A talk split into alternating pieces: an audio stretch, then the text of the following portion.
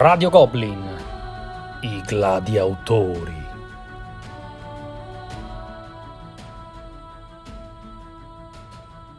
Quinta puntata dei Gladiatori, il torneo di gladi e di autori di Radio Goblin. Questa sera altri tre grandissimi autori e ancora più grandi presentatori a raccontarceli. Andiamo in ordine di teste di serie. Number one di questa sera, Cori Konietzka, presentato da Alessandro Aledrugo. Buonasera a tutti, è un piacere. Eh, posso solamente dire una cosa in premessa, sono un po' confuso perché la serata doveva essere probabilmente giochi belli, trova gli intrusi. Ho chiuso. stai buono, stai buono, stai buono. Testa di serie numero 2, il capo del Magnifico, niente po' di meno che Peppe74. E chi poteva portarci se non gli Splotter Spellen? Buonasera a tutti, intruso numero 1. Ma quale intruso? Quale intruso? Questa sera menerai come pochi, già lo sappiamo. E numero 3, conosciuto da tutti come Foloppo, ma al tempo Monty Ratarzed con Vita Laserda. Ciao a tutti, buonasera e auguri alla Serda che è il suo compleanno. Salutiamolo. Una sfida nella sfida per portare la Serda in una puntata con Axaroth. Beh, certo, beh, che stiamo a fare qui? Pettina le bambole. Only the Brave. Bravo, bravo Foloppo che stasera è agguerritissimo. Allora, ormai le regole del nostro torneo le conoscete. E con me sapete che c'è l'altro console, quello dello 0-0, Axaroth. Buonasera a tutti. Allora, sono pronto qua col dado magico. Dado magico, vi ricordo le nostre nove eh, caratteristiche su cui poi i gladi si sfideranno. Sono la resa dell'ambientazione, i materiali, la profondità strategica e tattica, l'eleganza, l'originalità, l'adeguata interazione, i difetti, la scalabilità e il twist di gioco. Ovviamente tutte queste caratteristiche e tutti quanti i giochi che i nostri gladi ci presenteranno sono solamente la scusa dietro cui nascondiamo le botte, perché questo è un torneo di dialettica, cari ascoltatori. Quindi eh, state lì a godervi le ragioni dei nostri gladi, a come le racconteranno ai loro avversari che cercheranno di smentirle e godetevi lo spettacolo poi votando alla fine della puntata per quello che va più divertito e convinto. Vai Marco! Su cosa si sfideranno questa sera i nostri eroi? Pronti. Era bene. Allora, numero 9, twist di gioco. Olè. Poi 4, eleganza. Olè. 6, adeguata interazione. Ottimo. Poi abbiamo 5, originalità. Non male. Qualcuno sta già tremando. E poi abbiamo 7, difetti. Oh, che bella la categoria dei difetti, quanto mi piace. Benissimo, secondo le regole del nostro torneo, ovviamente il più svantaggiato è il primo a scegliersi la categoria. Quindi ah, non ho detto la, il ranking BGG dei giochi che hanno scelto i nostri gladi. Si possono portare tre giochi per ogni autore e poi ciao ciao li perdono, quindi non potranno più usarli nel caso in cui vincessero questa sera e continuassero nel percorso verso la finale. Aledrugo si presenta con un punteggio di 1457. Gli Splotter Spellen seguono solo al doppio di questo punteggio, 3166. Proprio fuori scala la serda di Foloppo, che invece segna un 6444. Ho barato. Ragazzi, ragazzi, ma fa veramente giochi così brutti? No, no è, no, è, solo ah, un gioco. Ah, ma... ah, non lo dire, non lo dire, non lo dire. Era, era per eh, tenerli un po' sulle spine. Su, ti sto aiutando. Già Scusa, stasera... è ufficiale il, il, tiro del dado di Axaroth? È ufficialissimo. No, non pensare ah, che Axaroth le estragga a caso. E, e te effettivamente sei quello che è stato un po' più sfortunato, ma sei anche il primo che può scegliere. Bene. Twist, eleganza, adeguata interazione, originalità, difetti. Facciamo questi difetti, dai. Difetti. Eh, Aledrugo, ti risulta che Cori Konietzka faccia giochi con difetti? Uh, sì, quando scadono le licenze non possono più ristamparli. Ah, ok. Questo è il principale difetto. Quindi, in verità, vabbè, è uguale, sorteggio. Vediamo un po'. Beh, tieniti, okay. secondo le altre caratteristiche, qualche gioco che possa poi eh, esserti buono No? No, no, è assolutamente no. uguale. Quindi, vabbè, io diciamo che è un gioco che eh, lo presento come mm, difetto free è Gears of War. Ah, Eh, Gears of War ve lo, ve lo presento in maniera molto veloce per chi non lo conoscesse, e cioè per esempio un amante di La Serda. È un gioco del 2011 classificato a 440 punti, secondo la classifica delle- mh, del gradimento mondiale, purtroppo non siamo in un mondo ideale, quindi non occupa il secondo posto. Ehm, è munito di un'espansione, un Mission Pack 1, è tratto chiaramente da una licenza robusta, che appunto è il suo difetto, il fatto che non verrà ristampato perché Microsoft è particolarmente esosa e la vera sede è la Liguria, motivo per la quale non hanno concesso un rinnovo della licenza. Eh, come funziona Gears of War? Innanzitutto eh, la premessa, è possibile trasporre un videogioco in un gioco da tavolo, si può fare, è facile, in realtà è molto complesso perché trattasi di un gioco strategico cooperativo nella quale in una mm, ambientazione fantascientifica dei COG, cioè dei guerriglieri, si trovano a dover affrontare una guerra disperata contro le locuste, che sono una razza aliena che è intenzionata a depredare le risorse di questo eh, Ok. mondo. Alessandro, però ti blocco. Ti blocco perché ora lasciamo parlare invece Giuseppe, cominciamo da Giuseppe, dei difetti di questo gioco. Poi tu ovviamente potrai argomentare e quindi spiegarcelo un pochino meglio, eh, difendendo i presupposti difetti. Allora, ehm, non sono un grosso conoscitore di Gears of War, però ne ho fatto qualche, ne ho fatto qualche partita. Io ci trovo sicuramente che c'è un po' il giocatore dominante come in la maggior parte dei cooperativi, eh, diciamo che non va a correggere questo che è il difetto della quasi eh, totalità dei cooperativi. Quando trovo i cooperativi che la correggono o che, mo- o che mettono delle limitanti, sono sempre eh, sono sempre contento, in questo caso eh, no. Eh, poi eh, ci trovo un po' di bookkeeping, nel senso che per tenere traccia delle varie cose, per eh, resettare la mappa, per eh, comunque c'è una fase di registrazione che eh, ha il suo peso, non pesantissima, ma, ma hai può, ma può averlo. Sì, sì, sì, ci ho giocato.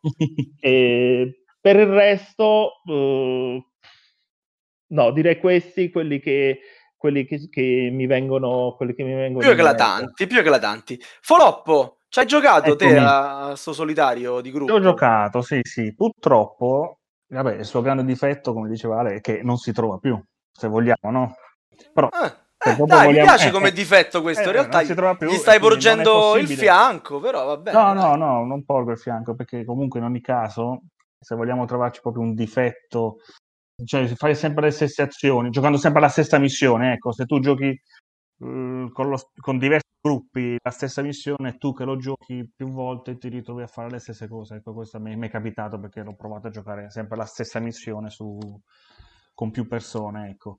Hai avuto Diciamo paura di che- andare a quelle dopo di missioni? Eh, no, più che altro non, non ho avuto la possibilità, ecco, non ho avuto la possibilità. Comunque, in ogni caso, diciamo che sì, questo è un piccolo difetto, ma sicuramente, sicuramente poi diciamo che eh, rispetto al, al videogioco, il videogioco ti dà un po' più di adrenalina rispetto a quello che trovi nel, nel board game, per il mio punto di vista. eh. Poi Ale, Ale saprà rispondere a dovere, immagino. Allora, chiedo innanzitutto alla post-produzione alla regia di togliere il rumore di vetri, perché ci sento delle unghie che hanno veramente sono degli stridori clamorosi per arrampicarsi. Vabbè, vado con ordine. Eh, l'alpha player. Allora, a priori l'alpha player è un problema della comitiva che uno frequenta, per iniziare, perché se c'è qualcuno che comunque va a snaturare il gioco, eh, non c'è regola che tenga e non è quello il punto. Non c'è un alpha player perché le azioni non sono fisse all'interno di un pool determinato, nel senso che le carte che il giocatore in mano per poter giocare e determinare quindi la, uh, lo scorrimento del turno eh, eh, sono talmente variabili che o si gioca tutte quante carte scoperte, e quindi vuol dire che siete ospiti a casa di un padrone di casa psicopatico che vi tiene legato e gioca a posto vostro, quindi quello non è un difetto del gioco. Le informazioni non sono pubbliche delle carte che voi avete a poter giocare, di conseguenza l'alpha player può anche puntare i piedi quanto, quanto vuole, tu giochi la tua carta e sighi come vuoi. Parimenti per quanto riguarda poi la reazione dell'intelligenza artificiale che è sublime, ma lasciamo una postilla per dopo, nella quale sono tutte scelte che sono lasciate in mano esplicitamente al giocatore di turno, chi attivare in quale ordine. Detto questo, Andiamo poi alla... La- eh, la- la- l'intelligenza artificiale è la cosa migliore del gioco, però per come gestisce l'alpha player, secondo me no, e secondo me ci sono giochi che hanno messo mano all'alpha player in modo che non sia solo demandata al tavolo. Ma se le carte non sono scoperte, come fai se si l'alpha player? Cioè, capisco se fossero, tu hai un pool di 5 azioni, 12 azioni, 2 azioni, uno ti dice no, fai quello. Vedasi Pandemic, Ma ti nel dice, senso quelle. se, Cioè, qui dirà, le, se, le- se le carte, ma mio Dio, le carte sono un'esagerazione, digging, scavenging, eh, explore, cioè le combinazioni sono notevoli anche, anche sulla risposta, cioè a meno che tu non giochi scoperto, ma non è, il gioco non è strutturato da giocare scoperto, quindi secondo me no, ma vabbè. L'altro punto invece mostrato, il fatto della ripetitività e del bookkeeping, bah, tu parti, eh, hai il setup, giri, costruisci un livello, finisci il livello, vai al secondo livello. Cioè, se il bookkeeping deve essere unire 3-4 tessere, io penso che allora il problema sia proprio uh, a livello cioè, medico, fondamentalmente artrite, perché il bookkeeping è veramente detto all'osso di una semplicità infinita il turno. Cioè, nel tuo turno peschi due carte, fino a due carte, giochi una carta, eventualmente interrompi e hai tre azioni speciali, fine. E, non devi tenere nulla di che, fondamentalmente, perché i punti ferita sono le carte che hai in mano, sono le reazioni, non devi segnare nulla, cubetti, spostare cose strane. La ripetitività delle missioni. Allora, ogni missione puoi rigiocarla virtualmente all'infinito, perché ah, ogni volta il livello, sì, le tessere sono quelle, ma escono in ordine diverso e la configurazione diversa di tre diversi livelli dà un'esperienza di gioco diverso, punto primo. Le carte azioni che tu hai sono di volta a volta diverse, non potrai fare due sequenze uguali. L'ordine dell'intelligenza artificiale è diverso, non potrai avere due volte la stessa lezione. Chiudo, l'intelligenza artificiale io penso che ogni partita che ho fatto io, e l'ho giocato svariate volte facendo le varie missioni in ordine, a campagna, cioè quando morivo partivo da zero e l'ho finito così, perché il gioco mi è piaciuto lievemente, eh, ti sembra di avere alle spalle Cognesca che ridacchia malignamente, perché nel momento in cui riesci con un'azione eroica a salvarti, staccarti le locuste, toccare uno che è sanguinante, portarlo a riparo, gira la cartazione, si crea un, un, buco con una locusta proprio dove tu sei. La cosa incredibile di come è riuscito a gestire di volta a volta tra le carte general e le abilità speciali dei vari uh, mostri, che tra l'altro sono anche diversi, cambiano, sono a gruppi di tre cambiati per missione, quindi cambia anche la tipologia di gioco che devi fare, anche in base alle armi che poi tu hai e troverai più poteri speciali, partite simili. Ma vabbè, se ne fai una è simile a se stessa. Dicevo, è, è, è incredibile perché eh, ti trova ad avere dei colpi di scena, un'adrenalina costantemente piena, perché, e qui chiudo, come nel videogioco non puoi andare a mille, ci sono i momenti in cui corri, correre vuol dire esaurire carte, ti devi fermare al momento opportuno e sapere quando strappare. Quindi secondo me eh, queste critiche non sussistono, però le accetto e chi ci ha giocato o vorrà giocarlo dirà cosa pensa. Alessandro, ci hai giocato soprattutto in solitario? Assolutamente no, ho giocato. Ah, grande Peppe, bravo, bravo. No, da, da, quello che, da, quello che, dicevi sembrava di sì, da quello che vi raccontato. Dai, ci hai provato, bravo Peppe. Per me segni il punto, Peppe. Vi faccio anche i nomi, che senso ha? Cioè, è, è, un gioco, è, un gioco, di società, di conseguenza io ci gioco con amici per stare, avere il piacere di giocare con qualcuno, questo è ovvio. Solitario mh, penso di aver, anzi proprio non l'ho mai fatto, essere onesto. Minimo l'ho giocato in due, di solito in tre perché 4 più che altro è una questione di trovarsi, Dai. non ha senso fare la singola missione. Ale Drugo non può rimanere solo al tavolo, cioè quando lo vedono la gente lo, lo, lo, lo circonda. Ma direi che possiamo passare a Peppe. Peppe, hai segnato questo, questo punto contro le Drugo, almeno insomma, gli hai provato ad assestare un bel colpo. Scegli il tuo gioco esente da difetti della Splotter Spellen. Allora, parliamo uh, di un gioco del 2009 che si chiama Grid Incorporated, un gioco per 3-5 oh. giocatori, pubblicato alla fine del decennio della grande recessione e parla proprio di gestione, diciamo, fraudolenta di società. Lo scopo del gioco è eh, sottrarre soldi a società eh, per comprarsi dei beni, be, per dei beni di lusso, una struttura di gioco che per certe cose eh, si ispira ai classici del 1.8xx, ma ribaltando la struttura perché eh, per entrare nelle società bisogna proporre degli asset e il giocatore che, so- che ha la società lo deve acquisire. Per guadagnare, la cosa più divertente del gioco e più tematica, più ispirata, devi farti licenziare e prenderti la buona uscita. Non lo so se vogliamo andare nel dettaglio. No, no, o- no, lo lasciamo adesso dire a Foloppo. Foloppo, ci hai giocato a Grid Inc? Lo conosci? Allora, lo conosco, ce l'ho qui a casa, ma Eh. l'ho preso, l'ho preso purtroppo eh, tipo il 24 di febbraio. Ah, quindi non hai avuto ancora modo di testarlo come si deve. Non ho avuto ancora modo di testarlo. L'unica cosa che posso dire, diciamo, come difetto del gioco è che anche leggendo la prima, la seconda volta, la terza volta il regolamento, ho ancora difficoltà a capire come spiegarlo, come metterlo giù, insomma, devo, devo ovviamente ci vuole tanto studio dietro. Adesso stai dicendo che gli splotter scrivono male i suoi regolamenti, tu che porti la serda? scrivono un po' male i regolamenti, questo sì, nel senso, almeno in grid c'è, c'è poca informazione, ci sono poche immagini, ci sono poche spiegazioni ulteriori, ma come in altri giochi di- della Splotter, insomma, però ovviamente è sempre bene farlo spiegare da qualcun altro, no? Diciamo. Comunque, Secondo me Peppe ha giocato un po' sporco, eh. va tirato fuori lo splotter che si conosce di meno sulla categoria di Eh, difetti. è certo, stato certo. bravo il ragazzo, eh. è stato bravo. Drugo, tu l'hai giocato Grid Inc?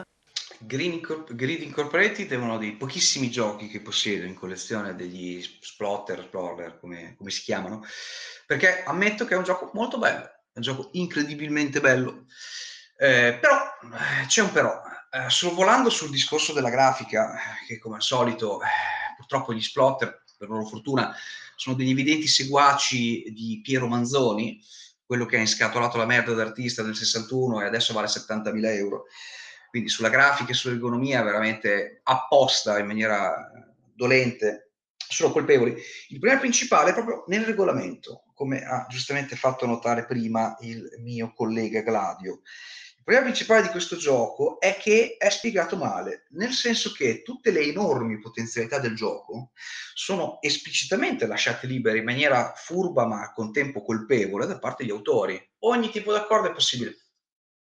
Questo lascia aperto una serie di dibattiti, di incomprensioni e di incapacità da parte dei giocatori, a meno che non ci si metta una dizione sostanzialmente da, da derviscio per poterlo sviscerare e comprendere appieno. Faccio un esempio, eh, non c'è scritto in maniera esplicita né spiegato con esempi che è possibile operare per put, per call, è possibile prestare soldi a debito, ed è proprio la grandezza del gioco e la sua libertà di trattativa vincolante, simulando quello che è il mercato. Ma se questo non è spiegato, è semplicemente in fondo, se non mi sbaglio, è l'ultima pagina, siate liberi, sbizzarritevi, eh, lascia chiaramente il giocatore completamente spaesato e perde un gioco che mm, ha assolutamente molte eh, frecce dal suo arco per proprio l'incapacità di farne capire il senso.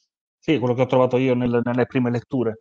Un po' di difficoltà a capire i meccanismi del gioco. Ma Peppe, glielo vuoi spiegare tu, sto gioco, a sti ragazzi? Mi pare che Certamente, allora eh, mi sono andato a rivedere il regolamento di Grid Incorporated. Allora, eh, mi, mi sembra che in una puntata qualcuno aveva barato sulla lunghezza del regolamento di Liberty. Il regolamento di Grid Incorporated è Subito contro Ken Parker proprio. 10 pagine in cui l'ultima pagina si chiama Consigli per giocatori Esatto. troppo onesti, dove spiega tutto quello che Alessandro ha detto che non si capisce che si può fare o non si può fare. È, è possibile anche giocare su debito, è possibile anche prestare, è possibile affittare asset. Spiega tutto. In una, in una fa- cioè, in una facciata viene, viene spiegato quali sono i, mag- i magagli della finanza.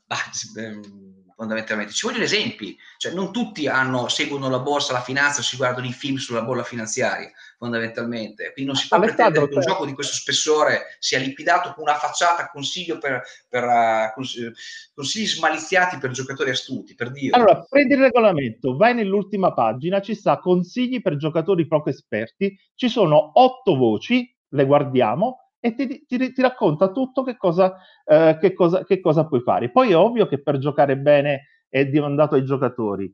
Quindi, secondo me, è un regolamento lineare, è un regolamento che veramente si capisce subito, perché praticamente devi tenere, è un, è un gioco di compravendita, devi tenere dei libri contabili, quanto hai di, di, di, è successo una diffusione globale perché è stato talmente compreso che un gioco così bello ha un punteggio così basso. È ta- stato talmente compreso bene, è stato talmente spiegato bene che ha avuto il suo giusto posto. Infatti ha sbagliato perché è stato No, no, è un gioco che ci vuole un pubblico diverso. Il giocatore classico di giochi splotter di solito non apprezza grid, ma è amato molto da, anche da giocatori, da, da, giocatori, che giocano a cose diverse. È, gioca- è, è apprezzato tantissimo gioca- da giocatori che amano la contrattativa ha dei seguiti bellissimi perché per esempio John Company di Colwerle è ispirato esplicitamente a questo. E l'altro appunto che mi avete fatto è grafica ed ergonomia. Allora sulla, sull'ergonomia della splotter è inutile che ne parli, cioè io ne ho parlato molto nella puntata dell'ergonomia che non so se andrà in, or- in onda prima o dopo questa. E ho citato tantissimi giochi della splotter non ho citato questo perché sinceramente è uno di quelli dove sia come grafica che come ergonomia le cose funzionano meglio. Mm, non sarà un'eccellenza, però Uh, intanto una grafica molto sfiziosa con uh, la grafica delle aziende che ri- richiamano alla Parmalat, alle aziende esistenti, carte ben fatte e poi uh, dal punto di vista ergonomico c'era meno da lavorare effettivamente perché non c'è mappa, non ci sono cose ma è fatto tutto in maniera bast- uh, ordinata e leggibile. Non c'era molto da fare, c'è un tabellone con la- i valori dei beni, le carte che indicano i valori e gli, uh, gli asset, però tutto quello che c'è al tavolo funziona. Infatti, uh, nella, nella, puntata dell'ergonomia, ve l'ascolterete, io cito tantissimi giochi della Splotter, ma questo qua um, sinceramente è uno di quelli che mi sentirei di dire le cose sono fat- state fatte al meglio da questo punto di vista, sia per la grafica che per l'ergonomia. Ok, perfetto. E ora la categoria l'ha scelta Foloppo, quindi ci avrai il tuo asso nella manica eh, di Laserda senza difetti. Cioè c'è un gioco di Laserda che è inattaccabile. Ma certo, i giochi di Laserda sono quasi inattaccabili se vogliamo, ma comunque anche vedendo gli altri che sono stati proposti, quindi direi un bel Lisboa è un gioco che si basa sulla ricostruzione di Lisbona dopo il terremoto. Da una parte avremo sul tabellone ci saranno le macerie derivanti dal terremoto, dallo tsunami poi susseguito e poi dall'incendio successivo e eh, dovremo andare a costruire questi negozi per ricostruire le vie di Lisbona in modo tale da far ripartire le, insomma, il commercio della città. Quindi dall'altra parte del tabellone avremo poi eh, diciamo, le figure preponderanti del, de, della Lisboa del tempo, quindi il re, il marchese, che eh, in pratica permetteranno di fare delle azioni. Noi abbiamo praticamente delle carte in mano che ci permetteranno di poter fare un'azione in quel turno o andare a trovare una di queste tre figure eh, per inaugurare un nuovo edificio pubblico, per andare a costruire un nuovo negozio o per diciamo andare a prendere dei decreti che praticamente ci permetteranno di fare punti a fine partita. Oppure eh, useremo questa carta per fare delle azioni minori utilizzando le merci che abbiamo a disposizione. Insomma tutto questo ci porterà a ricostruire a mano a pulire di macerie la città e ricostruirla. Ecco qui. Ok Ok, ok, adesso questo capolavoro di Laserda, perfetto in ogni sua sfumatura, il Drugo ci racconta la, la verità che c'è dentro la scatola. La sua verità, ovviamente. Eh, beh, chiaramente, la, chiaramente la premessa è che è una questione di gusti, il problema è che se la risposta è la Serda, di solito è la domanda che è sbagliata. Con questa premessa fondamentale, eh, il problema principale di Laserda è sempre il solito. Eh, diciamo che stato molto fortunato che non sia uscito fuori, per esempio, resa dell'ambientazione, tanto per dire. Vabbè, non ci provare adesso, come, dai. Come al, solito, come al, solito, è un gioco nella quale cioè, l'ambientazione, innanzitutto, è, è sostanzialmente arida e le meccaniche sono dei minigiochi che eh, fini a se stessi. Potresti benissimo cambiare eh, l'ambientazione in maniera totale e alla fine i minigiochi troveresti o comunque le meccaniche troverebbero comunque una giustificazione semplicemente infiocchettandole in maniera diversa ma il problema principale bene o male è una certa diciamo staticità nel senso che è eh, la distribuzione dei, dei, giocatori e come loro mandano avanti la partita determina la partita. Voglio dire che non è previsto un, un qualcosa che possa in qualche modo rendere le partite più interessanti. Mi spiego, a parità di gruppo di gioco, eh, che quindi lo giochi in maniera assidua perché gli piace, i gusti sono gusti e su questo non si discute, eh, si tenderà ad avere un, un, tipo di approccio della partita che è chiuso.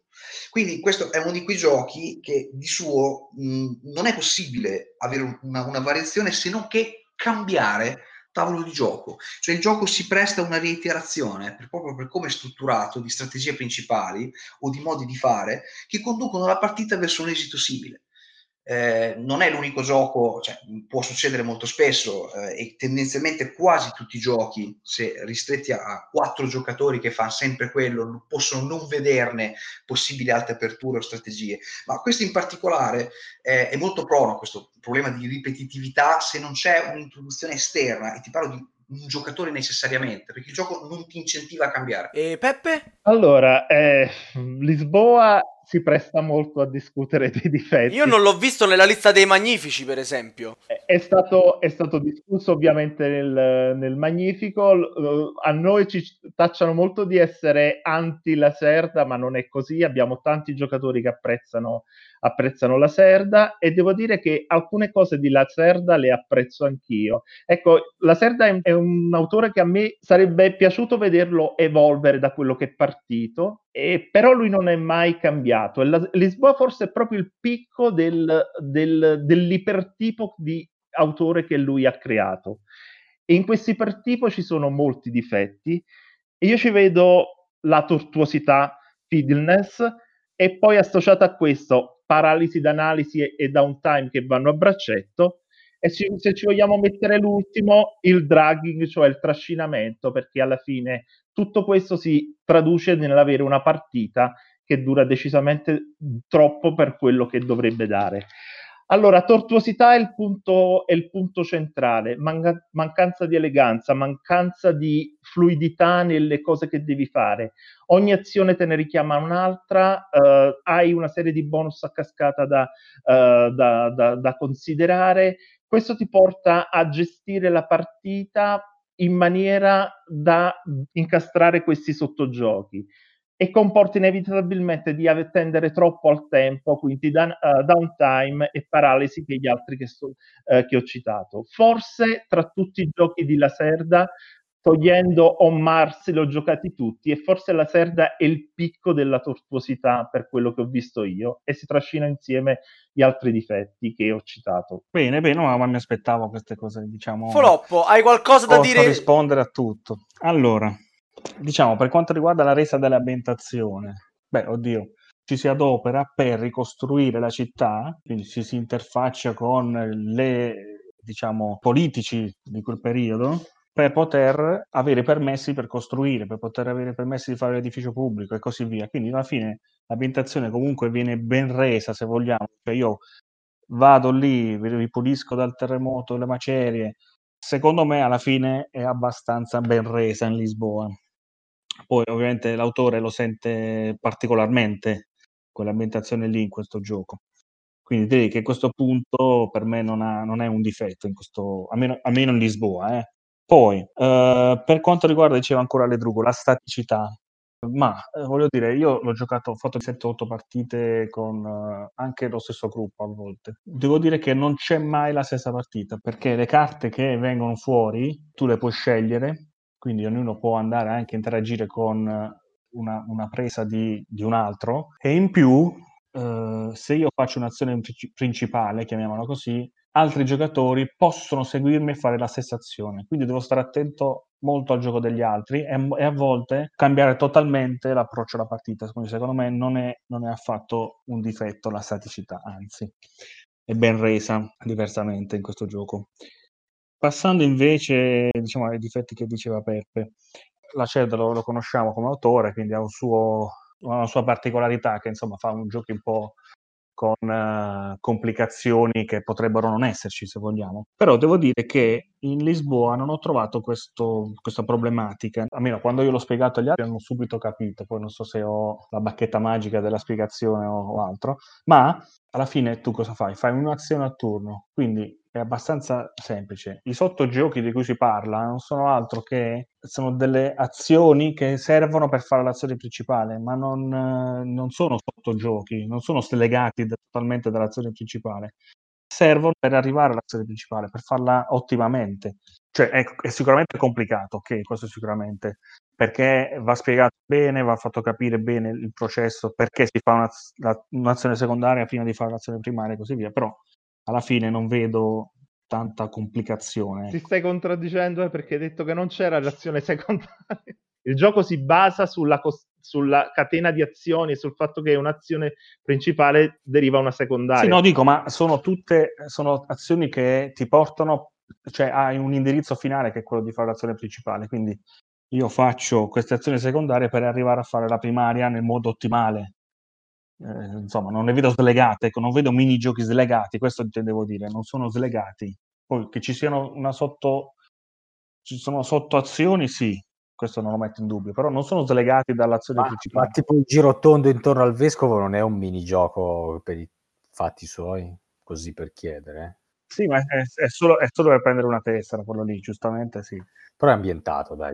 Il top dell'ambientazione che chiama i punti vittoria i punti parrucca. Quando l'ho letto, guarda, volevo, volevo piangere. volevo, volevo finire soltanto un'ultima cosa per eh, un dato statistico delle mie partite. Sono finite sempre in- tra un'ora e mezzo e due ore, quindi non penso sia un tempo abbastanza o soggetto a paralisi d'analisi. O siamo noi che giochiamo alla Carlona, o alla fine non è tanto soggetto. L'unica cosa che posso dire è che ovviamente può, eh, serve sicuramente per, siccome non ha una, eh, dalla parte dei decreti, eh, va visto il regolamento un po' più spesso, quel bigino che ti dà, sono quattro fogli che vengono dati ai giocatori, dove i decreti vengono spiegati un po' più nel dettaglio, così come le tessere clero, perché magari l- l'iconografia non è facilmente capibile alla prima partita. Poi per il resto, secondo me, il tempo di gioco Diciamo speso che il, vale... il, eh, il vale. player aid di Lisboa è un regolamento di un gioco normale. Ma sono, sono quattro pagine dove ci sono scritti cosa fanno le tessere.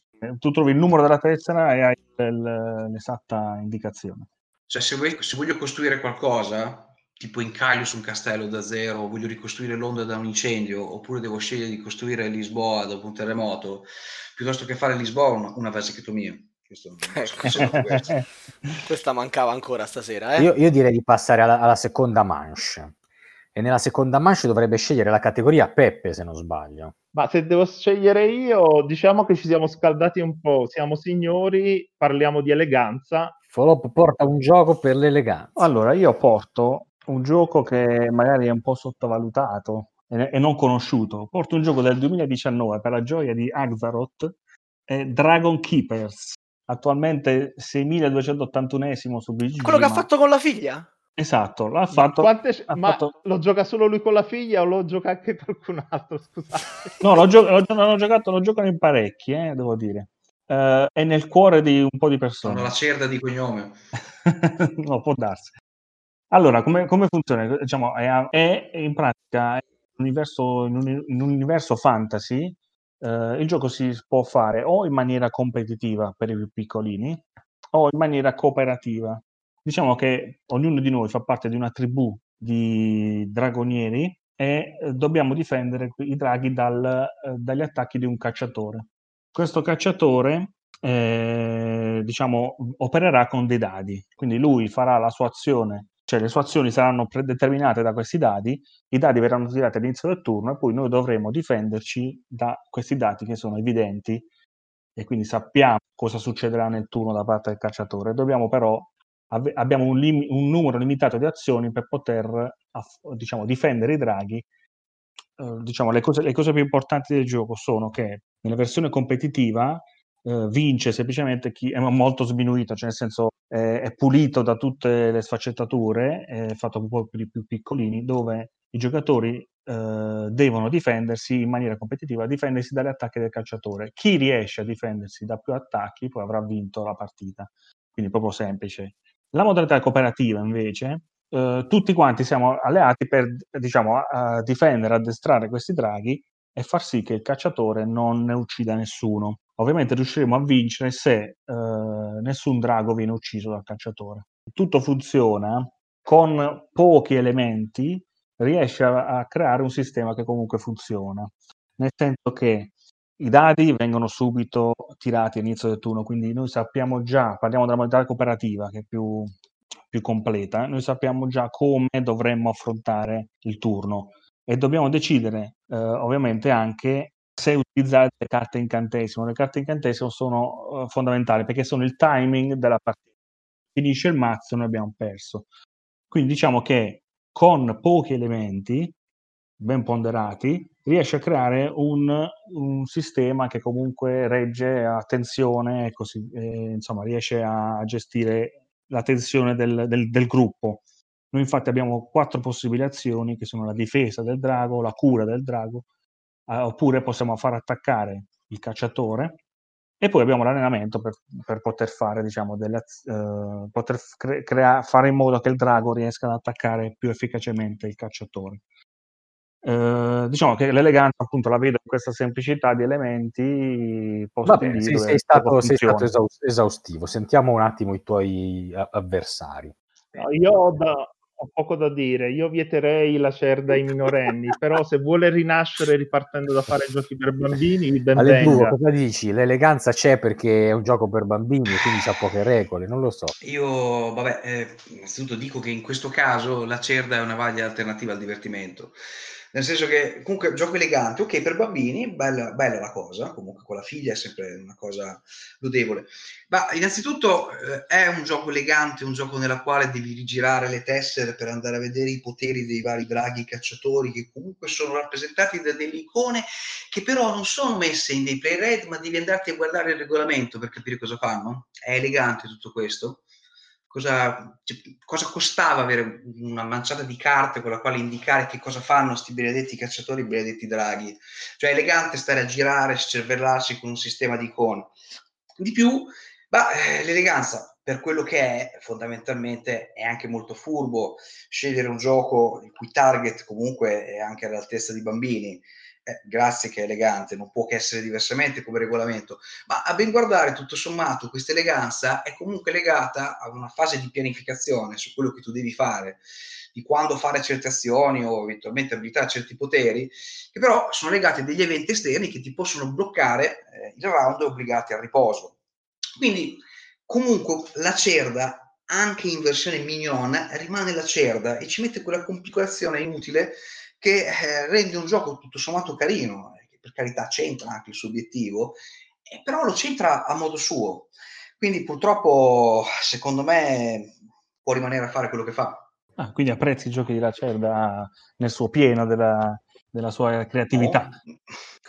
No, no assolutamente no, però eh, a un certo punto non posso vietarglielo, quindi se rende qualcuno felice... Eh, vabbè, vabbè, comunque, comunque le, le, icone sono poche, sono un faccio del dado, dai alla fine sono facilmente alle Drugo poche partite. basta basta cediamo la parola ad Ale Drugo che ora ci porta il suo gioco elegante di Cori Cognez allora il 2010 il rank è 599 ed ha una serie di espansioni che nonostante il gioco base sia valido per l'eternità le espansioni lo rendono infinitamente longevo cattivo e feroce. Prima di dire il nome vi dirò che una fantastica recensione in lingua francese racchiude tutto il senso di questo gioco. Una petite délice masochista. Per chi non è francofono, una piccola delizia masochista. Parlo di Space Hulk Death Angels. Eh, conosciamo tutti quanti Space Hulk, un gioco che è pietra miliare del genere, è basato sulle miniature, basato sul coordinamento, la collaborazione, il puntiazione, e tutta una serie di diciamo, scelte eh, tattiche e strategiche su un tabellone con miniature. È possibile renderlo in un gioco di carte, tra l'altro una scatola molto piccola e dal costo molto contenuto, cosa che non esiste per esempio nel dizionario degli Splotter? Eh, a mio avviso sì eh, Konieski è riuscito, è riuscito, a tradurre tutta l'esperienza di un dungeon crawler eh, particolarmente strategico e molto feroce e punitivo come Space Hulk in un gioco di carte. Perché è elegante? Perché a ben guardare eh, le azioni che sono da fare sono tre. Attaccare, supportare, muore o attivare. Con queste tre azioni le possibili interazioni e le scelte pesanti che vanno fatte eh, rendono il gioco, a parte mh, rigiocabile sostanzialmente a, all'infinito, e particolarmente sfidante proprio per, proprio per come è stato costituito. Non ultimo, ovviamente, l'ambientazione nelle quali le varie squadre hanno comunque poteri speciali e anche l'uscita e le varie combinazioni fra di esse danno una profondità incredibile per quello che è un gioco così piccolo, così poco costoso ed è veramente incredibile. Peppe, ci hai giocato? Space Hulk Death No, ho, ho, giocato a Space Hulk, ma non ho giocato alla versione Death. Non sono di solito un amante delle riduzioni di giochi a giochi, a giochi di carte, però non vi posso spa- parlare di non vi posso parlare di Death Angel ci puoi sparlare del, ten, del Tanger? Allora, no, niente. Allora, io l'ho avuto, l'ho giocato. Diciamo che iconograficamente magari crea un po' di confusione, può essere un po' di eh, un po' scuro, un po'. però diciamo che io, io li preferisco il gioco da tavolo vero e proprio, quello della, della Games Workshop, insomma, fatto anni fa, poi riproposto anche ultimamente. Uh, il gioco di carte non mi aveva poi più di tanto preso, ecco, tutto qua, insomma, non, eh, l'eleganza, per attrarre l'eleganza di questo gioco, diciamo che è abbastanza, so, posso soltanto trovarlo dal punto di vista del, della confusione che si può creare sul tavolo quando ci sono tante, tante persone che ci giocano, ecco. Cioè, al mercato di Bangkok ci hai giocato? La confusione, la confusione circostante. No, non l'ho giocato da solo, ecco perché. Da solo magari rende meglio. Eh, allora, dal punto di vista delle, delle icone, eh, le icone sono ridotte... Un altro cooperativo da giocare da solo, aia. Eh, sì, sì. No, questo, la, la, be- la, bellezza, la, bellezza, di questo gioco invece è proprio quello di riuscire a coordinarsi, la sfida è quella. Eh, dicevo, dal punto di vista delle icone, eh, dunque, eh, i personaggi hanno tre possibili azioni, quindi le icone sono tre. Le squadre sono divise per nome, per colore, eh, di conseguenza come fare a confonderle. I mostri sono mh, divisi per icone in base a come colpiscono, le icone sono evidenti, una lingua, un artiglio, una coda. Francamente non capisco come sia possibile confondere questo numero di icone, tanto non serve neanche un play raid perché sono talmente minime. Attivazione del mostro, icona, muovono quelli con la lingua, azione tua, supporto, giochi supporto. Cioè è estremamente chiaro. Poi il gioco... Poi, diciamo quando, quando, ci sono tante, tante carte sul tavolo quindi diventa un po' incasinato. Eh. Quante ce ne sono in media? Ah, non so, quando siamo tante porte tante, tanti spazi. Quante? Eh, mi, è capitato, mi è capitato, insomma, ecco perché avevo segnalato questa cosa. Poi, ovviamente. allora, le, le, le, ubicazioni mediamente sono tre per lato, eh, possono diventare anche due, tre. Quindi si parla di eh, come ambientazione sono da, da 6 a 5 da ripartirsi su due file. Le squadre minime eh, con la quale giocare eh, si va a parlare minimo di tre squadre, quindi sono sei omini, sei carte con due fianchi, con 5 o 4, con 5 o 6 location. Se questo è un gioco confusionario, beh, io alzo le mani. Io, io direi di, di, passare a Peppe al suo gioco, visto che ha scelto la categoria, vediamo che cosa ci porta. Allora, andiamo al 1999, in un gioco che è stato il primo, diciamo, dell'era eh, dell'era Splotter quando hanno finito a fare giochi impacchettati nelle cassette, nelle cassette VHS ed è stato il primo anche riedito perché ha avuto un'edizione del ventennale per la Capstone Games che ha aggiunto un'eleganza anche nel, diciamo, nella, nella confezione, nella fattura a quello che, aveva, che era un gioco che aveva eleganza da vendere nel regolamento e nelle sue meccaniche. Parliamo di Bus. Che cos'è bus? Allora, abbiamo una città, dobbiamo costruire la rete trasporti di questa città, dobbiamo trasportare i, um, i passeggeri nelle, nei vari edifici che sono uh, casa, uh, ufficio e, uh, e bar nell'evolversi della giornata. Quindi abbiamo un orologio che gira e eh, a seconda di, della posizione del tempo in cui, ci, eh, in cui, ci, troviamo, dobbiamo spostare questi lavoratori per fare i punti vittoria negli edifici, eh, ne, negli edifici consoni. Come funziona questo? Abbiamo una plancia dove sono riportate solo sette azioni e i giocatori eh, risolvono, eh, scelgono queste azioni posizionando dei cubi nella versione originale o dei, uh, vabbè, dei cilindretti in quella, poi, in quella che è stata poi rifatta e poi risolvono queste azioni. Praticamente che cos'è? È quello che la letteratura chiamerà piazzamento lavoratori, ma all'epoca non si chiamava così semplicemente perché l'hanno inventato loro, forse senza neanche senza neanche saperlo. Hanno inventato una meccanica che ha dominato i giochi German per i 20 anni, eh, i 20 anni a seguire.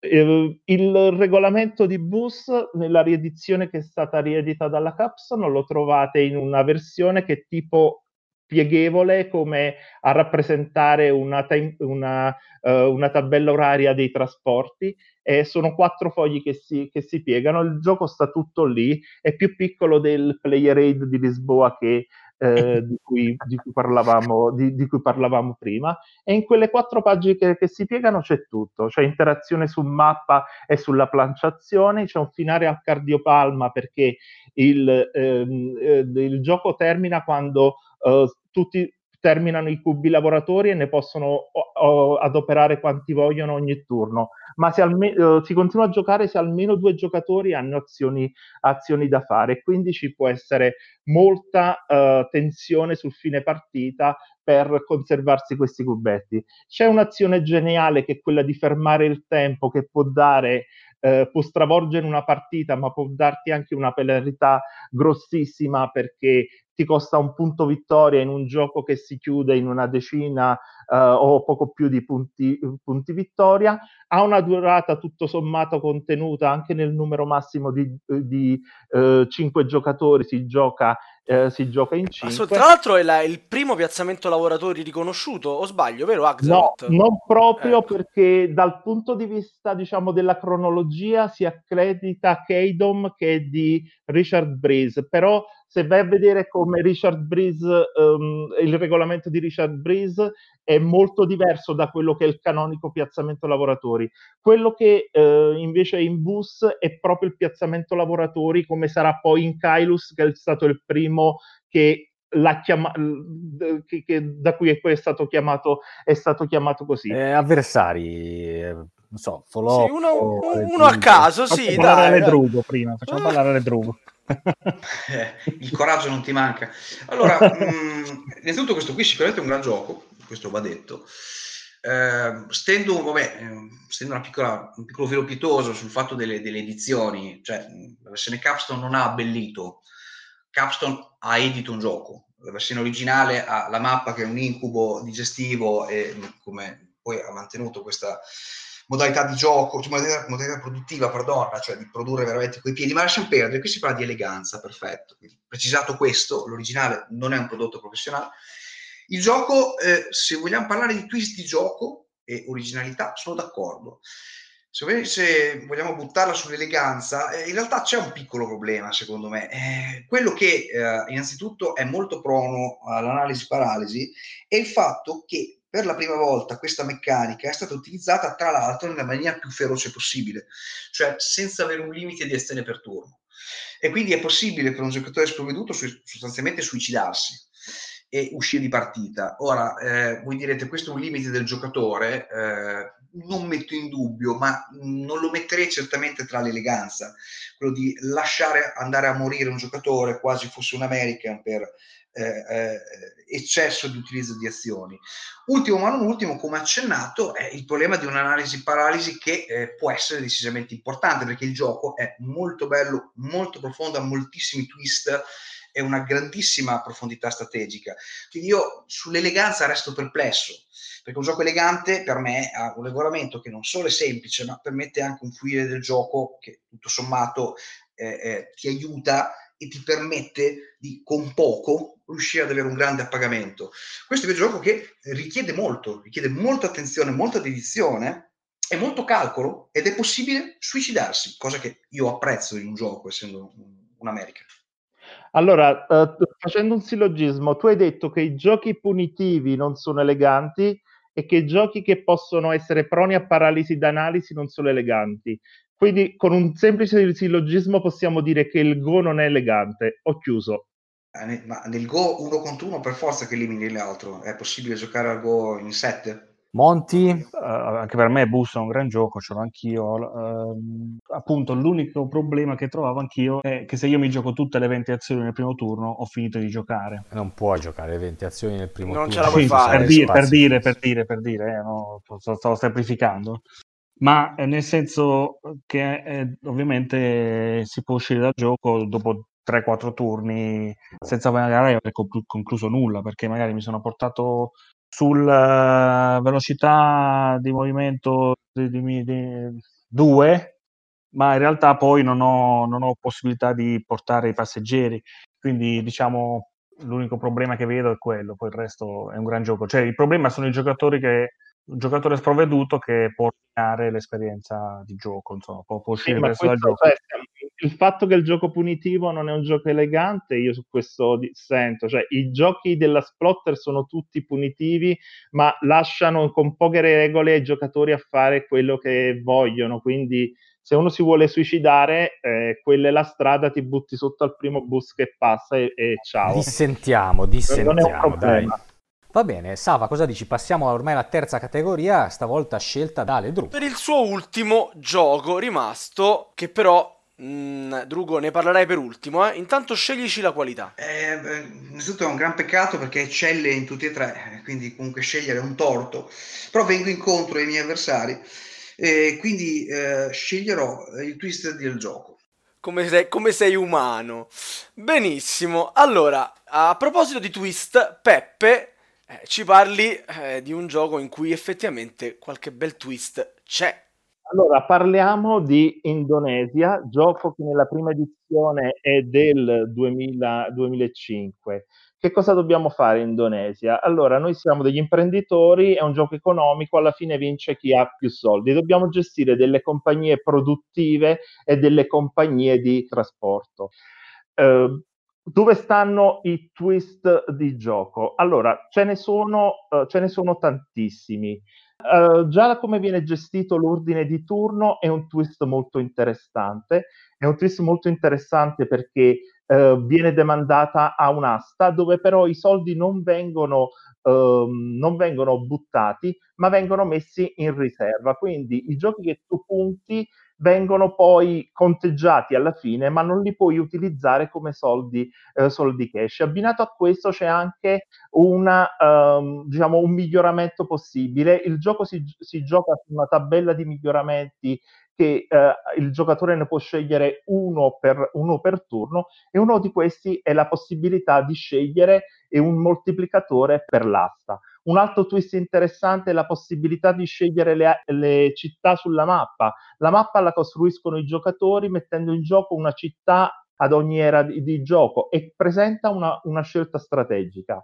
Ma tutti questi sono degli abbellimenti. Il twist su cui si fonda il gioco originale, centrale dal punto di vista strategico perché è il cuore della partita, è sicuramente la gestione della fusione delle compagnie, il cuore, il goal diciamo di, uh, di, di Indonesia. Non ve l'ho parlato nella descrizione del gioco per, uh, per andarci in dettaglio ora perché è questo il cuore di Indonesia dove si gioca tutta la partita. Praticamente c'è una fase della, um, del turno dove un, uh, i giocatori possono proporre fusioni di compagnie. Per proporre fusioni bisogna avere eh, investito nel relativo miglioramento. Ho specificato prima che c'è una tabella di miglioramenti e il gioco ti permette di prenderne uh, uno per turno, avanzare su una riga o- ogni turno. Se tu hai la possibilità di fondere compagnie, puoi prendere compagnie stesso, della stessa tipologia e proporre una fusione. È, è, un'asta e devi essere tu il primo a mettere la prima cifra dell'asta. Quindi, quando tu proponi una fusione, quella fusione si avverrà, avverrà sicuramente perché uh, mal che vada dovrai essere tu a, a pagare i soldi per la fusione. Uh, quindi, diciamo, un'idea sicuramente originale, uh, un'idea che caratterizza il gioco. Se non è un twist questo, cos'è un twist? Monti, se non è un twist questo, cos'è un twist? Eh, ma cos'è un twist? Eh, non lo so. Nel senso che, vabbè, Indonesia è un gran gioco, cioè, lo giochiamo spesso anche qui, con Mu soprattutto, che saluto. Ehm, diciamo che eh, comunque sono, cioè, sono cose che fanno parte del gioco, cioè è un gioco economico, quindi dovrebbe basarsi su questo. Quale altro qui. gioco ti fa fondere le compagnie? Un 1800, un, un 1800 XX? Eh? Uno a caso? Vabbè, comunque vabbè, lasciamo perdere. Prego, scusa, ti ho interrotto. È molto diverso, Ale, è molto diverso, è un'altra cosa proprio. Poi diciamo che essendo un gioco economico io mi aspetto di trovare queste cose qui. Poi ovviamente l'hanno, fatto, l'hanno reso comunque in maniera perfetta, ottimale, eh, punitivo anche questo ovviamente, ma eh, ovviamente sono pregi del, della tipologia di gioco, quindi che giocatori come anche me apprezza e quindi devo dire che l'unico appunto che posso fare è che sono cose che mi aspetterei di trovare in un gioco del genere. Poi ovviamente magari sono condizionato dal, dall'aver conosciuto Indonesia da sempre, ma probabilmente è questo quello, il mio punto. Ecco. Drugo! Allora, chiaramente il gioco non si discute, è un bel gioco, però da qui a parlare di twist, eh, secondo me un po' ce ne passa. Innanzitutto eh, ci sono una serie di fasi che tutto sommato sono fasi di mera contabilità, eh, quindi nella quale se, se, ti piace fare il 730 accomodati, però sappi che non verrai retribuito a fine partita. E, e tutto sommato sì, cioè, mh, ti aspetti da un gioco di fusione economiche che ci siano delle aste alcune delle quali non ti interessano, alcune delle quali non puoi partecipare, alcune delle quali non sai alla fine dove andrai a parare. Cioè, quello che voglio dire io è che il concept è strepitoso, ma a me quasi risulta un gioco mh, non prettamente finito, nel senso che basta appunto andare, come detto prima, nella serie 1800XX per avere la stessa feroce, perché si punta sull'eliminazione di un, un giocatore per la chiusura, e una serie di fasi che sono molto più immediate e con una resa più immediata e un risultato che è certo e al contempo una possibilità di pianificazione a lungo andare per andare a far fallire un'altra compagnia. Qui invece è talmente alta la complessità e per carità questo è una, è una cosa, è un suo bello, ma da qui a definirlo in twist no. Cioè, Indonesia è un gioco complesso, feroce e appagante, ma non ne vedo dei twist per la quale gridare al miracolo, nel senso che con delle scelte che possono essere facilmente capibili, ma difficilmente eseguibili, si possa arrivare a un godimento ludico. Quello che voglio dire è che dal mio punto di vista è eccessivamente lungo per quello che propone, ma questo è solamente la mia opinione. Però hai, hai messo altre cose, cioè hai parlato di bookkeeping, hai parlato di un gioco che si, forse si trascina un po' di più, ci sarebbe anche da dire questo, però sul fatto che non sia un twist, cioè come funziona la fusione delle compagnie è molto diverso nei giochi di uno 8XX, dove n- non hai una meccanica che ti fa prendere due compagnie e farne un'altra e magari darla a un terzo giocatore. Poi mi sbaglierò io, eh. Mm, no, ci sono, ci sono versioni nella quale è possibile fare delle fusioni, poter, per esempio eh, andare anche a portare al fallimento per costruire le compagnie nazionali. Cioè, nel mondo del 1800XX è stato fatto veramente tutto, e dal punto di vista dell'accelerato, della fusione, del controllo secondario, primario, locale, è paragonabile alla pornografia e c'è tutto. Quindi il discorso su quello della, della, questa originalità, ma qui si parla di twist, è un'altra cosa. Io non sto dicendo che non sia un brutto gioco, sto dicendo che però questo twist io non lo vedo, cioè solamente i giochi azionari hanno già questo tipo di, di, di componente di controllata attraverso la controllante e cessione a terzi, con in più, ripeto, altre eh, meccaniche come appunto in Canadian la generazione di compagnia nazionale che può essere una cosa con la quale remare contro o remare, o remare a favore. Cioè li vedo più twist lì perché sono molto più concentrati, sono molto più concentrate, molto più dedicate a, però sicuramente è un bel gioco, ma non lo vedo come un twist. Allora, direi che sul twist si può dire tutto il contrario di tutto e vediamo Monty cosa ci racconta dei twist del suo gioco. Allora, io ho portato come ultimo gioco All Mars. Mm. Visto che comunque Peppe non ha mai giocato, lo metto lì. Ha un po' destabilizzato Peppe quando ha detto: Ah, se tu portavo All Mars e non ci avevo mai giocato, ti sei un po' morso le mani? Eh, un po', dai. È un vantaggio, dai. Vabbè, eh, sì, dai. Allora, vista la popolarità attuale anche, specialmente con il lancio della Dragon Crew dell'altro giorno, eh, qui si parla di andare su Marte. Siamo quindi nelle prossimità del 2040 e ci sono delle compagnie che arrivano su Marte per iniziare la colonizzazione. Ognuno di noi fa parte di una compagnia e eh, dobbiamo quindi riuscire a costruire le colonie, la colonia più efficiente su Marte. Parlando appunto eh, del twist di gioco. Ci sono alcune cose interessanti che la CERD ha messo nel gioco, nel senso che eh, il, gioco, eh, la, il tabellone si suddivide in parte sull'orbita di Marte e parte sul, sulla parte colon- della colonia. Quindi abbiamo prima, la parte della stazione orbitale dove noi riceviamo, iniziamo a ricevere gli aiuti che arrivano dalla Terra per poter aumentare la nostra produzione su Marte, dall'altra parte dobbiamo poi eh, diciamo, spingere nella parte finale della partita per riuscire a costruire gli edifici che ci permetteranno di avere la colonia più efficiente. Bisogna anche ricordare che gli edifici sono concatenati uno con l'altro, quindi eh, sono tutti necessari per far crescere la colonia. Per esempio, costruire rifugi per i coloni richiederà l'ossigeno, l'ossigeno ovviamente richiede piante e quindi costruire le, le serre, eh, la coltivazione delle piante richiederà l'acqua e così via, insomma, come abbiamo visto anche nel, nel film. Non ricordo come si chiama, ma c'ho qui il libro anche. Tra The Martian. The Martian. The Martian. The Martian. Ok, bravo. Allora, devo, mh, e così via, poi ovviamente l'estrazione dell'acqua dal ghiaccio sotterraneo di Marte richiederà la, la produzione di energia e, e così via. Sono tutti edifici che concatenati uno con l'altro, ma il tweet di gioco fondamentale, secondo me, è stato fatto sulla parte di viaggio e quindi di possibilità di fare azioni tra la stazione orbitale e la colonia. Come funziona? C'è uno shuttle che parte all'inizio con più frequenza, andando avanti nel gioco, quando diciamo, la colonia diventerà più autosufficiente, diventerà meno frequente questo viaggio, e quindi la, eh, c'era questo shuttle che andrà dalla colonia alla stazione e così via, un turno dopo l'altro. Quindi sta a noi eh, decidere dove andare e con eh, la consapevolezza di dover rimanere lì, magari se il viaggio non sarà in quei turni, dover rimanere lì per due o tre turni e fare le azioni solo nella stazione orbitante, oppure al contrario solo nella colonia.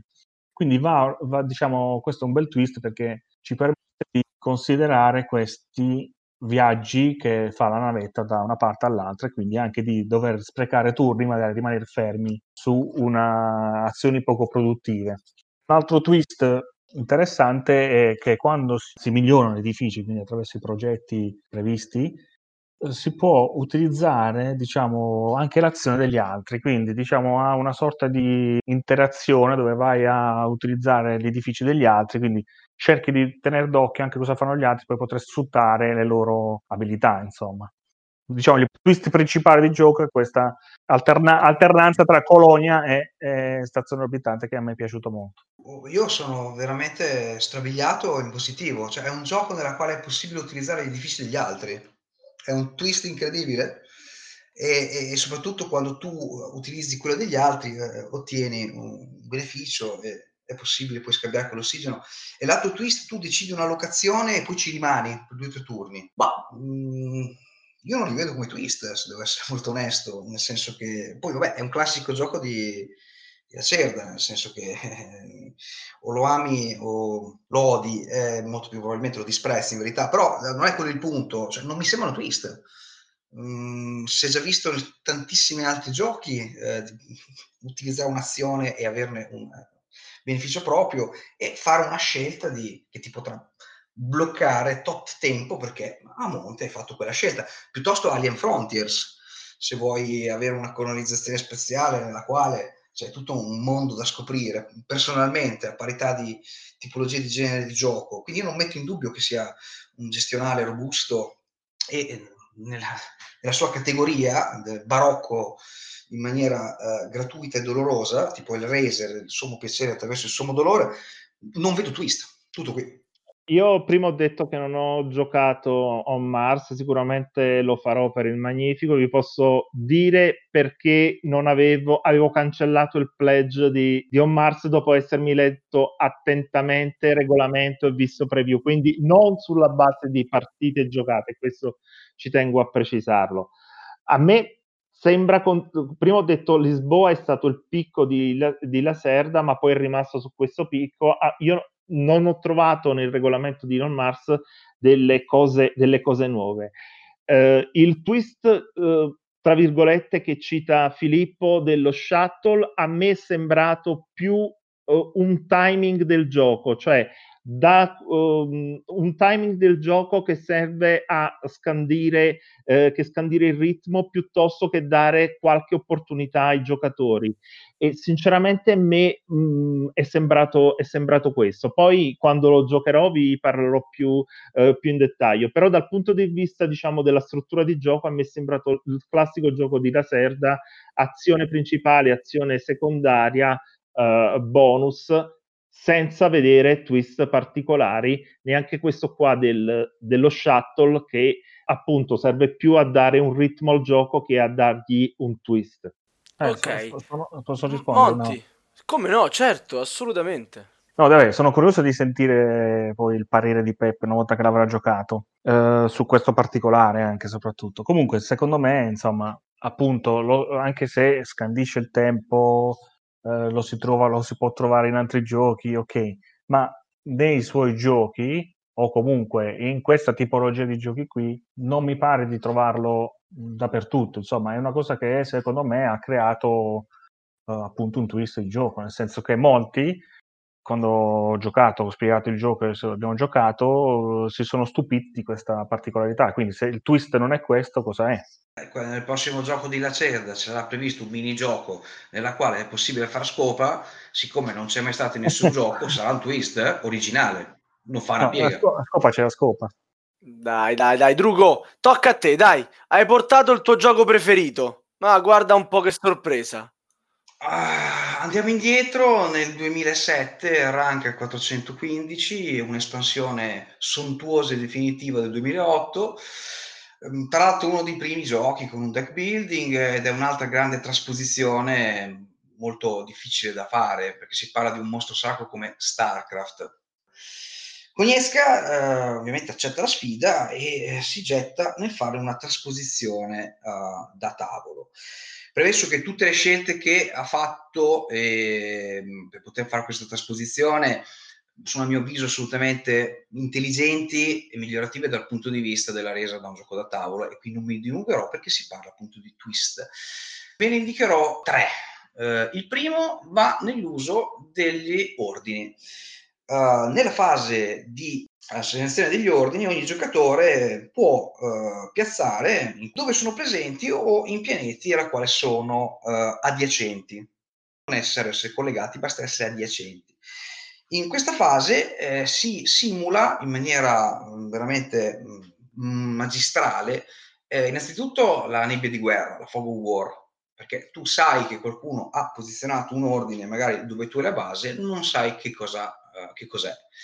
Non solo, il fatto che prima tutti quanti piazzano i propri ordini e il primo che tu piazzi sarà l'ultimo che tu farai e viceversa, impone un certo tipo di logica e di previsione e di bluff su quello che fanno gli altri. Di più, nella fase chiaramente di risoluzione, il fatto di aver vincolato il piazzamento a, a, queste pile nella quale tu giochi solamente quando tu hai, nel tuo turno hai disponibile un ordine visibile in cima ad una pila, simula eh, un combattimento in tempo reale, nel senso che tu nel tuo turno hai pianificato una ricerca, una costruzione e due mobilitazioni, sai dove, ma siccome ci sono anche le azioni degli altri, non sai quando questo verrà fatto. E questo è una, un, un tocco veramente di classe per dare, calare ulteriormente nell'ambientazione e dare il senso di eh, simultaneità. Il secondo aspetto che volevo uh, toccare è quello delle uh, carte, le carte combattimento e le carte tecnologia. Diciamo che contrariamente alla stragrande maggioranza dei wargame, almeno fino allora, e anche delle aspettative del pubblico, ci si aspettava di tirare dei dadi, segnare delle ferite ed avere delle migliorie, secondo i grandi classici Axis Analyze a salire con le varie unità che hanno differenti coefficienti. Qui no si è utilizzato un sistema a carte, nella quale ogni razza ha carte diverse collegate a tecnologie e a, a sviluppi. Ma dov'è il twist di gioco? Il twist di gioco, in questo caso delle carte, sono sostanzialmente due. Il primo è quello che non è possibile avere una strategia unica, non, non c'è una strategia dominante, dipende che razza hai tu, chi sono i tuoi avversari, quale razza, quale sviluppo fanno loro e quale fai tu. Ogni tecnologia ha una mossa e contromossa, eh, che porta il gioco ad essere estremamente deterministico. è possibile, anzi auspicabile, eh, prepararsi il combattimento attraverso appunto il deck building. Di più, l'utilizzo delle carte in combattimento, eh, visto che le carte sono strutturate in maniera molto semplice, fondamentalmente vi è un'icona che rappresenta la truppa mh, mm, principe alla quale è collegata quella carta. Ogni carta ha due valori, uno di attacco e uno di difesa, in due font.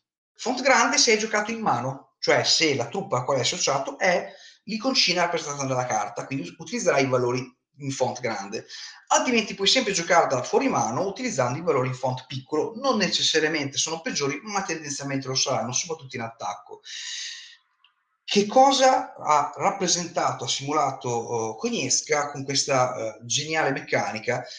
I punti ferita delle proprie truppe. Nel senso che, visto che il, la, la, la pesca e, e lo scarto del, del, mazzo avviene a fine di ogni turno e poi inizio successivo attraverso la ricerca, è sempre possibile pescare e ricercare mettersi le carte in mano. Tu puoi costruirti il mazzo per il turno. Se giochi sempre con le stesse truppe o se subisci attacchi sempre con le stesse truppe, è, è ovvio che giocherai le carte inerenti a quella tipologia di truppa e quindi sarà sempre meno efficace perché è come se fosse ferita. Per assurdo, la mano di carte che tu hai rappresenta i punti ferita delle truppe che stai utilizzando. Ultimo ma non ultimo, ed è correlato a questo, non sono carte singolari, sarebbe troppo facile. Molto spesso le carte hanno due tipologie di truppe che sono abbinate e molto spesso sono fatte appositamente di modo che la costruzione non sia combinata.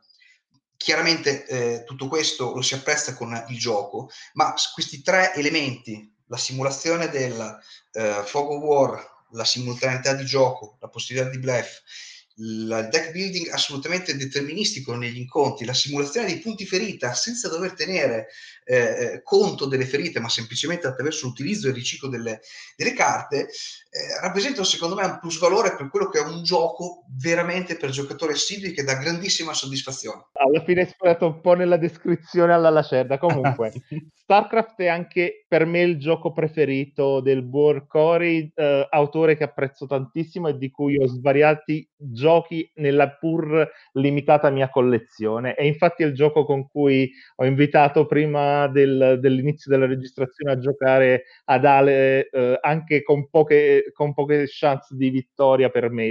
Ma non è vero, non ti preoccupare, è battibilissimo Aledrugo, battibilissimo. Allora, p- però dal punto di vista di Twist, scusami, eh, tu prima mi hai contestato le fusioni delle compagnie di Indonesia dicendo che era presa dagli 1.8XX, tu mi parli di Fog of War e di ordini alle azioni che sono cose che sono nei wargame usate dai tempi del cucco e che la stessa Fantasy Flight aveva utilizzato nella prima di edizione di, eh, del Trono di Spade, che se non erro è di un 4-5 anni prima de, del primo StarCraft, dovrebbe essere il 2003. Ora, questi sono elementi che tu potrai trovare in tanti giochi della Fantasy Flight e anche un modo per uh, capire come è diverso lo stile di questi autori che ripeto apprezzo tantissimo ma uh, gli splotter sono dei pezzi unici che ti fanno dei pezzi unici. Uh, I giochi della Fantasy Flight sono un continuo rimaneggiamento che basandosi sulle costose, uh, sulle costose licenze che prendono, riadattano un gioco prima sul trono di spade, poi nello spazio, poi in, una, in un videogame come, come Gears of War e tante di queste meccaniche te le riciclano e dove il, il ruolo dell'autore è, dal mio punto di vista, messo in secondo piano su quello che è un grandioso lavoro di squadra. Sono rimaneggiamenti continui di eh, sistemi di gioco che si, ripercu- di, si, si rincorrono e che in, uh, in, in, StarCraft non sono per niente messi per la prima volta. Filippo, che hai da dire contro StarCraft? Confermo che Game of Game of Thrones è del 2003 nella sua prima edizione e sicuramente ha la questione della fog of war, cioè io metto un ordine ma non, tu non sai cosa può essere, puoi immaginare cosa può essere, poi ovviamente se io gioco male saprai sempre cosa metterò, se invece io gioco con un twist tu non saprai cosa metterò. In ogni caso in questo StarCraft sono cose che eh, vengono riprese già da altri giochi, messe ottimamente all'interno del gioco, eh, ovviamente, quindi sicuramente la, gli ordini li abbiamo visti in Game of Thrones, eh, in tutti i wargame ci possono essere delle cose del genere. E eh, niente, tutto qui, insomma, questo è l'appunto che faccio sul twist, sono cose che si erano già viste messe bene insieme in un unico grande grande gioco che anch'io mi unirò insomma a Peppe e a Redrugo quando lo porterà a Milano, venga anch'io. Sono assolutamente d'accordo con voi sulla necessità di una partita assieme, perché è chiaro che si utilizzano dei puzzilli. Ecco. non è la questione che il Trono di Spada è uscito nel 2003 e StarCraft nel 2007, il problema è che è stato implementato in maniera diversa. Semmai è Forbidden Stars che ha ripreso la meccanica di StarCraft, che è quella appunto dell'impilamento, non c'entra mh, nulla con il Trono di Spade sì, c'entra che entrambi passano attraverso un puzzino di cartone, ma questo accomuna molti giochi. Il, il, twist è appunto l'impilare e l'ordine di esecuzione. È questo mm-hmm. che dà il twist al gioco, cioè l'incertezza di quando verrà fatta l'attuazione, che appunto simula, simula la simultaneità, che nel trono di spade assolutamente non c'è. Tu piazzi nel tuo territorio, gli altri non possono interagire, non possono tapparti, non ti possono bruciare l'azione. Questo in altri giochi io non l'ho visto. Quindi questa critica non sussiste perché probabilmente è necessario giocarci assieme, così la vedete. L'altra non avete detto, non avete detto nulla inerentemente all'utilizzo delle carte, quindi io sono mh, moderatamente soddisfatto. Perché ti ho detto che in tutti i wargame si, si, sono utilizzate queste meccaniche, cioè non è un twist, è un riciclo di meccaniche che si utilizzano in tantissimi wargame. Allora, siamo giunti alla fine ragazzi, siamo stati un po' lunghi, ma sicuramente interessanti.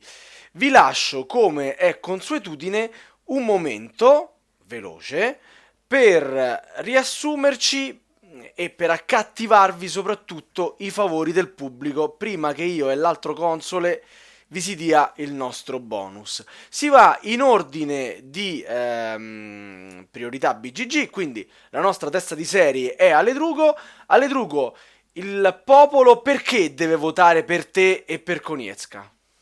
Perché Konietzka è, eh, dal punto di vista, un autore che ha saputo coniugare eh, due aspetti molto, molto importanti. Eh, quella che è eh, la popolarità, e questo ovviamente attraverso un'azienda come Fantasy Flight, che chiaramente ha un, un, un suo target, un suo tipo di produrre giochi, e celebrità, prestigio, perché i suoi giochi non sono affatto banali i suoi giochi sono, eh, anzi, molto spesso, come per esempio Starcraft, lo stesso Gears of War, lo stesso Space Hulk che ho avuto proprio proporre questa sera, e, e passano uh, e, e, non raccolgono tutto sommato il, il, consenso che dovrebbero avere, perché in realtà sono molto profondi in maniera molto elegante e semplice, assolutamente attinenti a quelle che sono delle licenze per scelta appunto della, della, della Fantasy Flight. Inoltre, eh, popolare, popolare passa anche dal produrre un tipo di prodotti che sono accessibili sia per prezzo sia per qualità, a differenza di altri, altri autori che sono paragonabili al Black Ivory, che sostanzialmente è il caffè mh, mm, che viene ricavato dai chicchi defecati dai, dai, dagli elefanti, venduti a 50 sterline la tazzina, eh, nella quale quello che voglio dire io, se da una parte abbiamo giochi sovrapprezzati anche apposta, lo dimostra Capstone, è possibile fare ristampe comunque sovrapprezzate, dall'altra parte la Serda che comunque ha fatto del suo stile, quella che è il barocco, ma lì sono gusti, Konieski invece riesce a coniugare due aspetti, l'autorialità alla popolarità. Non è cosa di poco conto, specie avendo a che fare con licenze robuste. Bene, e secondo nella nostra classifica eh, sono gli Splotter Spellen. Eh, Peppe, eh, invita il pubblico a votare per te. Allora, io chiedo di votarmi perché il duo uh, Joris Dumen e Wirsinga hanno rappresentato qualcosa di unico che ho appena iniziato ad illustrarvi le, le, caratteristiche dei loro giochi sono assolutamente uniche, indipendenza delle scelte artistiche e nel non seguire le scelte del mainstream e del mercato. Con la ricerca, per esempio, di giochi punitivi che qualcuno in questa puntata ha cercato di farvi passare come qualcosa di, uh, di negativo, ma per fortuna qualcuno li fa e loro li fanno ricerca dell'originalità ad ogni costo, che li spinge fino ad autobocciarsi dei prodotti potenzialmente pubblicabili. Lo hanno fatto e dichiarano sempre che loro pubblicano un gioco solo se ne sono assolutamente convinti in prima persona loro. Una maniacale cura nel playtest che assicura qualità e longevità ai loro giochi, che non hanno bisogno di seconde, terze, quarte edizioni, non hanno bisogno di versioni di FAQ che sono più lunghe dei regolamenti, non hanno bisogno di una pletora di espansioni che anche se non te le vuoi comprare, te le compri lo stesso perché devi pecciare le 20 regole che intanto sono risultate bacate. È uno stile di pubblicare e fare giochi che non può piacere a tutti e che presta il fianco a interventi un po' eh, diciamo raffazzonati come ha fatto prima, prima Alessandro, ma poi un giocatore che gioca a board game si sa fare i conti e magari eh, un gioco della Splotter che ha pagato 90 euro sa che lo, se lo potrà rivendere sempre eh, con un gioco del, della Fantasy Flight si dovrà fare la somma di tutte le espansioni e le versioni che si è dovuto prendere. Ecco, se pensate che anche questi aspetti debbano essere presenti nei giochi, e sottolineo anche, allora eh, c'è poco da dire. Eh, la Splotter Sperren è un patrimonio da custodire e io continuerò a difenderli se me ne darete l'opportunità e per questo vi chiedo di votarvi. Se volete premiare la regia, votate Splotten e buonasera a tutti. Filippo, la Serda, perché devono votare per questo binomio? Eh, certo, allora io non ho, ho, soltanto scalfito la parte superiore di Lacerda, cioè bisogna andare ancora più in fondo, per far capire meglio ancora quali sono le sue potenzialità, no? In ogni caso la Cerda ha un suo stile che molti definiscono barocco, che a molti non può non piacere, ma sicuramente ha anche molti sostenitori. Io ho cercato di andare a lavorare di fino e trovare, per le, appunto, giocarcela e andare a trovare nelle categorie giuste il gioco giusto. Spero di averlo fatto bene, spero di proseguire e farlo ancora ulteriormente. E, insomma, la CED o si ama o si odia, voi amatelo e votatemi. Mi hai convinto. Convinti, convintissimo. Perfetto, quindi se volete votare uno dei nostri tre contendenti, dei nostri tre gradi di stasera, cercate l'articolo relativo sulla Tana dei Goblin e lì avete il link per votarli. Ciao ciao! Ciao, ciao a tutti, votate la certa.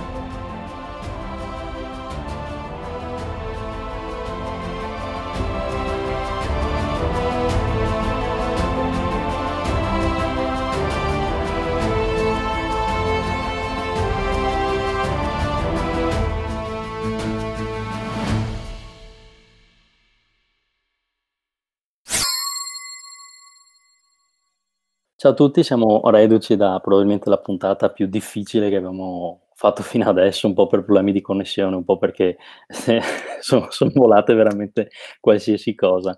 E saluto quindi, prima, giustamente perché io sono di parte, saluto prima il mio conterraneo che è il suo primo podcast, Yugal. Grazie, bravissimo, bravo Matteo.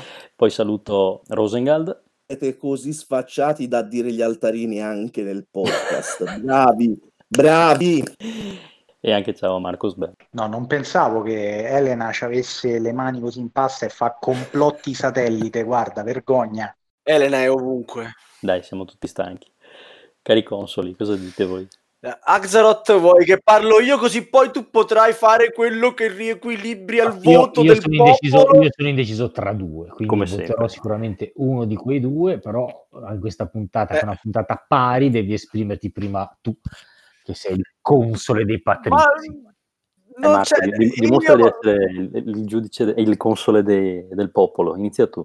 ma lui è il, è il- è il è il console di quello che vota a pareggio quello de- de- dello 0 a 0 come si dice No, a Roma no, io sono indeciso tra due se tu voti di pe- Eh, dipende, eccolo eccolo Eh, stavolta ho preso appunti come il mio collega e, mi sono molto divertito in Poi voglio questa vedere proprio gli appunti che hai preso stavolta. Sì, vorresti vedere i miei appunti? Poi te li passo. Allora, eh, purtroppo c'ho solo note negative per Yugal che portava quello che fra i tre era il mio autore preferito. Note negative così per dire, perché Matteo si è sentito molto la tua emozione da prima registrazione, ma te la sei cavata alla grande. Certo c'avevi contro due abbastanza tosti. Le note negative sono ti sei inventato che un gioco eccessivamente punitivo è un difetto. Mm. E poi mi vai a fare il lecchino con Axaroth citando una sua recensione. Vabbè, veniali come, come difetti. Dall'altra parte eh, ho una nota negativa anche per il caro Sbam che si è inventata l'eleganza del font e della forma della scatola, che lì si sentivano proprio le unghie sugli specchi, è stata una cosa veramente clamorosa. Mentre eh, l'unica nota negativa che trovo nel comportamento di tutta la serata ormai passata di eh, Lorenzo è che ha menato tostissimo a destra, a sinistra, a volte senza nemmeno guardare dove andavano a finire i colpi perché eh, ci ha provato, alla grande ci hai provato Lorenzo, eh? sei stato veramente un grande, però effettivamente qualche colpo è andato a vuoto. Perché, eh, perché sparato, sparato male o perché dall'altra parte c'è stato un buon gioco di strategia. Ero indeciso pure io a chi dare il mio punto, ovviamente il mio favorito uh, alla partenza era Sbam, sapevo, lo conosciamo tutti Marco, eh, della sua grande cattiveria agonistica del suo marcato accento romano, ovviamente compaesano, e quindi rischiando di essere considerato un console di parte, d'altro canto il Colosseo sta a Roma, il mio voto va a Sbam. Sei solo giusto. Eccola lì, eccola lì, la corruzione, la corruzione che dilaga in Senato viene fuori. In questo podcast c'è due romani e due veneti vicini di casa. Sono da solo contro tutti. Sono da solo contro tutti. Eh, e fate le due domande, date è le la, prima, è la prima volta che la tecnica, la sacra tecnica di Nanto viene utilizzata nei blooper. Cioè, ragazzi, alla siamo... fine, sì, sì. Il console dei Patrizi l'altra volta ha votato per ODK e stasera per Sbem. Ecco la corruzione, o Senato.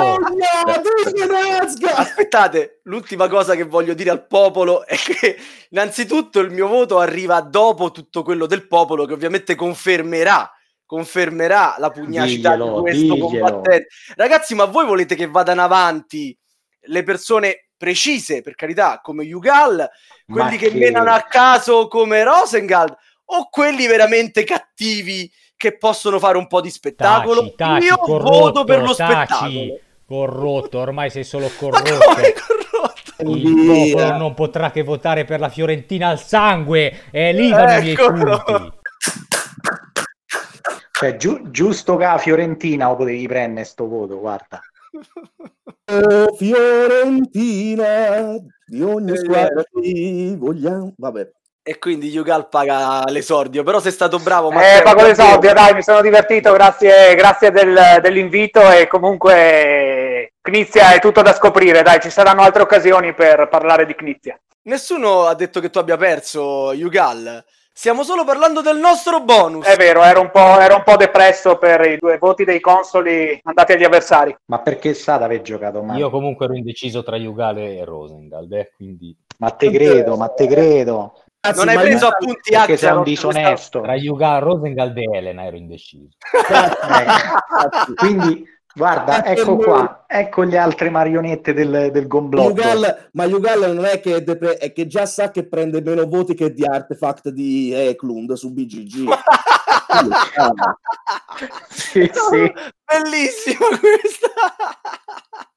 Se la dicevi prima votavo per te. Colpo basso.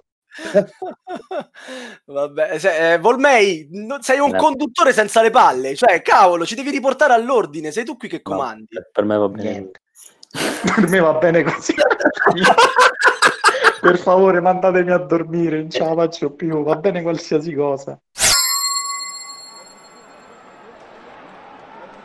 Annunzio Vobis, Gladio, Magno con pochi voti di scarto, ma avrebbe vinto anche senza il voto consolare, con solo il 41% delle preferenze, supera la quarta eliminatoria Marcos Bem. Onore al vincitore, le lame agli sconfitti.